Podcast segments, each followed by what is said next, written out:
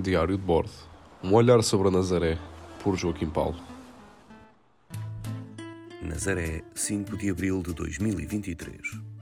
Começou ontem a 34ª edição do Nazaré Cup, torneio internacional de handball jovem Dr. Fernando Soares. Por estes dias, o handball torna-se num verdadeiro embaixador da nossa terra, trazendo equipas de muitos pontos da Península Ibérica e não só para uma terra que tem fornecido handebolistas de elevada craveira à modalidade.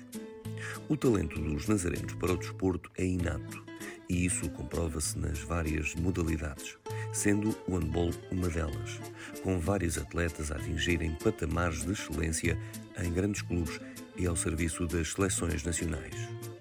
Porém, este torneio é muito mais que uma mera competição desportiva.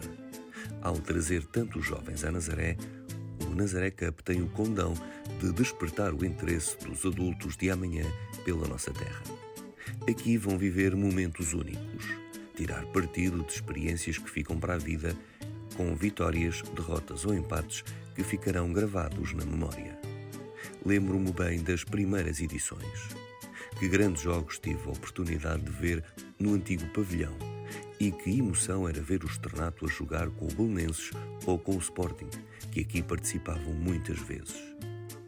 O nível do torneio evoluiu, as condições da prática da modalidade também, mas a essência do torneio manteve-se. E é também isso que nos torna uma terra diferente das outras.